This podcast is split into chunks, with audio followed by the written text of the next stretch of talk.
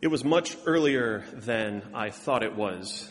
It didn't take long to realize that the break of morning was not yet a possibility at 4:30 a.m. I was tired. My partner was tired. My mother wasn't even awake yet. I had the day before a Sunday come down with one of those lovely summer colds. I was convinced I would die of self-pity and used it as an excuse to let my opinions known to everyone around me. I wasn't kind. I was not generous. And I didn't want the morning to get to daybreak. But no matter how much I protested, no matter how much I bargained with anything that might be listening to me as I showered and got ready, no matter how much I panicked about what still needed to be packed at the last minute, the day was not going to wait. In less than an hour, with that summer cold and all of my protests, I would be hitting the road and leaving Chicago for 10 months, perhaps longer. Those last few things I thought I would need, the things I would never need, and the things I forgot were put in their places. Boxes were taped shut, the car was packed, and I still panicked about forgetting things, and I did. And the evening slowly gave way to morning. It was time. I woke my mother up and she sprung out of bed, still tired. She didn't quite realize that, yes, it was time. Her son was leaving. But quickly, as we headed to the door with her following, it became clear she woke up to the moment. I tried not to lose my composure, and I noticed she was holding back as well. We hugged and we hugged again, and she told me, holding back tears, I need to be strong for you right now. Now, my mother is a very small woman, but I believed her. She looks far tougher than her stature would suggest. But one last hug was had, and all I can remember is the walk to that car and fighting back the immensity of what was happening that morning. I was finally leaving the home I had known my whole life. I was leaving friends, coworkers, Chicago style hot dogs, the Chicago White Sox, and my only family, my mother. All at once I wanted this to be happening, and yet I fought it so fiercely. I joked for nearly eight months. I can still say no. I can still say no to coming to Massachusetts. I can still say no to ministry. I can still say no to spreading these Midwestern wings but life and everyone in my life, and even myself deep down inside, said yes. And so my mother was strong for me. The car was packed, and there was no turning back. The morning had finally arrived, and my car pulled onto the highway, my partner at the wheel, and off we went. Off we went to four days of traveling through eight states and nearly 1,200 miles. Off we went to 10 months of having a long distance relationship. Off we went with Concord waiting at the other end. Every journey has its challenges, and this was no exception. But the challenges there were not in the 1,200 mile drive to Massachusetts or in the six months leading up to the day we left. It was in the years before and in the stops along the way up to this very moment. The journey to First Parish and to all of you, unbeknownst to me, has been in the making since I was a moody, inconsolable teenager in high school. In high school, I was a geek and, and, an outcast, a very proud geek, mind you, and still am. I hung around the other outcasts as well. In the town I'm from, if you did not join the cross country team, you were automatically an outcast. So there were quite a few of us. I had this English teacher in my sophomore year, a very odd man that bounced around the room and made us all feel very uncomfortable. I've since learned that those turn out to be the best teachers. He had this deep passion and deep knowledge, and all he wanted to do was to share it and make us make sure we understood. He lit up especially when he started talking about the transcendentalists. He sang praises of Thoreau, Emerson, and the Alcotts, told stories of Walden Pond and the history of this place. We spent weeks reading excerpts from Walden and Nature, tearing them apart and mining them for the many meanings they had hidden inside. Needless to say, I was hooked, and I dreamed of a life like that of Thoreau or Emerson. Those writings and those lessons, those stories, would linger with me all through the rest of high school and beyond. They lingered as I grew more into my identity as a Unitarian Universalist. They lingered as I finished my undergraduate degree, and they lingered as I wondered whether seminary would ever be the right thing to do. Had that moody teenager that I was been told that someday I would look out on Walden Pond and find myself speaking to all of you here on this Sunday in this moment of worship, I would have just rolled my eyes and went back to playing computer games. The impact of this great privilege that is being your ministerial intern became more evident in the months after I was offered the position, and even more so as the, each state passed behind us, and in each stop we made along the journey. It didn't take long to break free from Chicago and Illinois, and most of Indiana was a blip on the radar. We had breakfast in a small farming town with a diner that had questionable decor, and suddenly we found ourselves in Ohio. Oh, Ohio.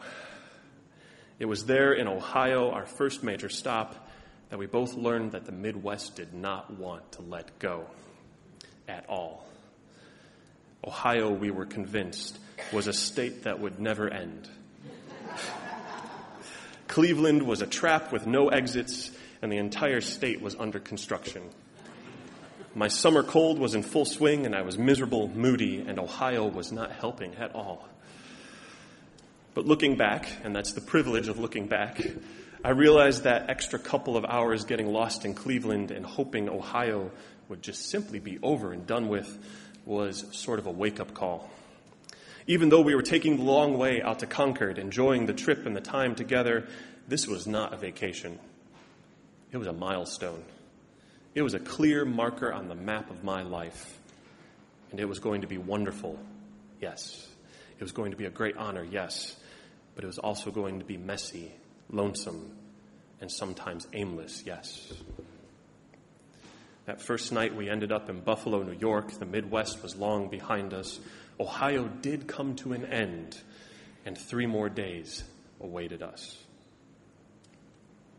We stood under the humid wonder of the Chittenango Falls, tripped over little leaguers in Cooperstown, watched fife and drum players march in Fort Ticonderoga, and took the Fort Ti ferry into Vermont. Those stops along the way will be with me for the rest of my life. But even more than that, the challenge of driving through four mountain ranges as a Midwesterner, the Catskills, the Adirondacks, the Green and the White Mountains, are as strong as any memory on the way out here. Now, I'm a lifelong Midwesterner, and I'm used to things being flat and orderly. And I quickly learned that there is no greater motivation for learning how to drive uphill in those mountains than seeing a semi truck flying toward you with no indication of it slowing down and nowhere to go except forward. And I did learn, and I will continue to learn. It became abundantly clear, swooping upward and downward throughout those mountains in my car, that I was no longer home. I was not just down the street from my hometown. It wasn't just the road that had its highs and lows that day, but also myself and my emotions. I went from joy to sorrow, loneliness to contentment, fear and homesickness to excitement and wonder. And I made it here before all of you today, even with the challenges of Cleveland and mountain driving, of happiness and grief. These were the moments along the way, and so many more, that taught me how to be the person that I am. They taught me how to let go and say goodbye, how to say yes to uncertainty, say no when it was needed, how to go to seminary and answer my call, and how to have courage to seek out First Parish in the first place. Everything, it would seem, in our lives, the good and the grief, the mountain driving and the summer colds, are signposts along the way that give us hope and encouragement, even when it is painful. Even when we see something flying toward us and we have nowhere to go invite you to ask yourselves, not just today in this moment, but in every day, what in your life has encouraged you? What has lingered with you and led you to unexpected places? What has brought you to this sanctuary on this Sunday at this hour? These questions and so many more are what help us grow deeper in our faith and in our commitments to one another as a religious community. And I am so abundantly grateful in these next 10 months together as your ministerial intern. I can promise you a few things. I will allow my heart to be opened by all of you, by your wisdom, your stories, your generosity and your, of spirit, and all that you do to make First Parish a special place to be. I will do my best to get to know as many of you as I can, to work with you, struggle with you, learn with you, and grow with you. And I will give of myself freely, just as all of you do here at First Parish. But if I'm being realistic, there are some things that I can simply not promise you.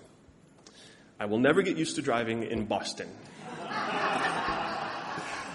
Though I've learned, and it's very comforting, that many lifelong New Englanders have not as well. I will try your pizza, but I'm a Chicagoan, so I don't really need to say any more about that. And as a good Southside Chicagoan that I am, I will always prefer the color of my socks to be white instead of red. Please be forgiving with that one. Those things aside, I am so deeply humbled, so deeply honored that I am standing before you all here today. That I am able to share with you the journey that has led me here from high school to Ohio, from Cooperstown to Vermont, from Illinois to Massachusetts. There will be moments in our journey where we think that we have, where we think that something will never end. We will wonder how we got into that mess in the first place and just look for a way out. We will struggle and rejoice and climb hills together and go great distances in our spiritual lives. We will open our hearts and our minds, grow in our faith, say hello to newcomers, say goodbye to loved ones and dear friends. And there will be times when we see things coming our way and there is nothing to do but prepare ourselves for the wounds. There will be hurt and there will be tears, there will also be laughter and hope, rejoicing and celebration all that awaits us. Each and every one of us in our own lives will intersect here on Sunday morning and in all that we do here at First Parish. To all of you, my new friends, I promise you, above all else, I will journey with you these next 10 months through all that life will bring. I do have great hope that wonderful things are in store for all of us.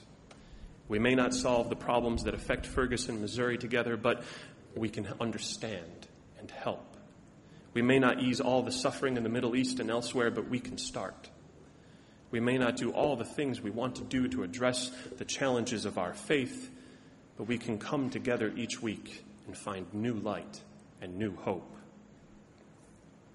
We may find that sometimes we need people to be strong for us as we pack up all of our scrapes, bruises, dreams, and hopes for the next big journey in our lives. There are many stops ahead for all of us today and in the next 10 months and beyond. I invite you to come with me and find out where we end up. May it always be so. Amen.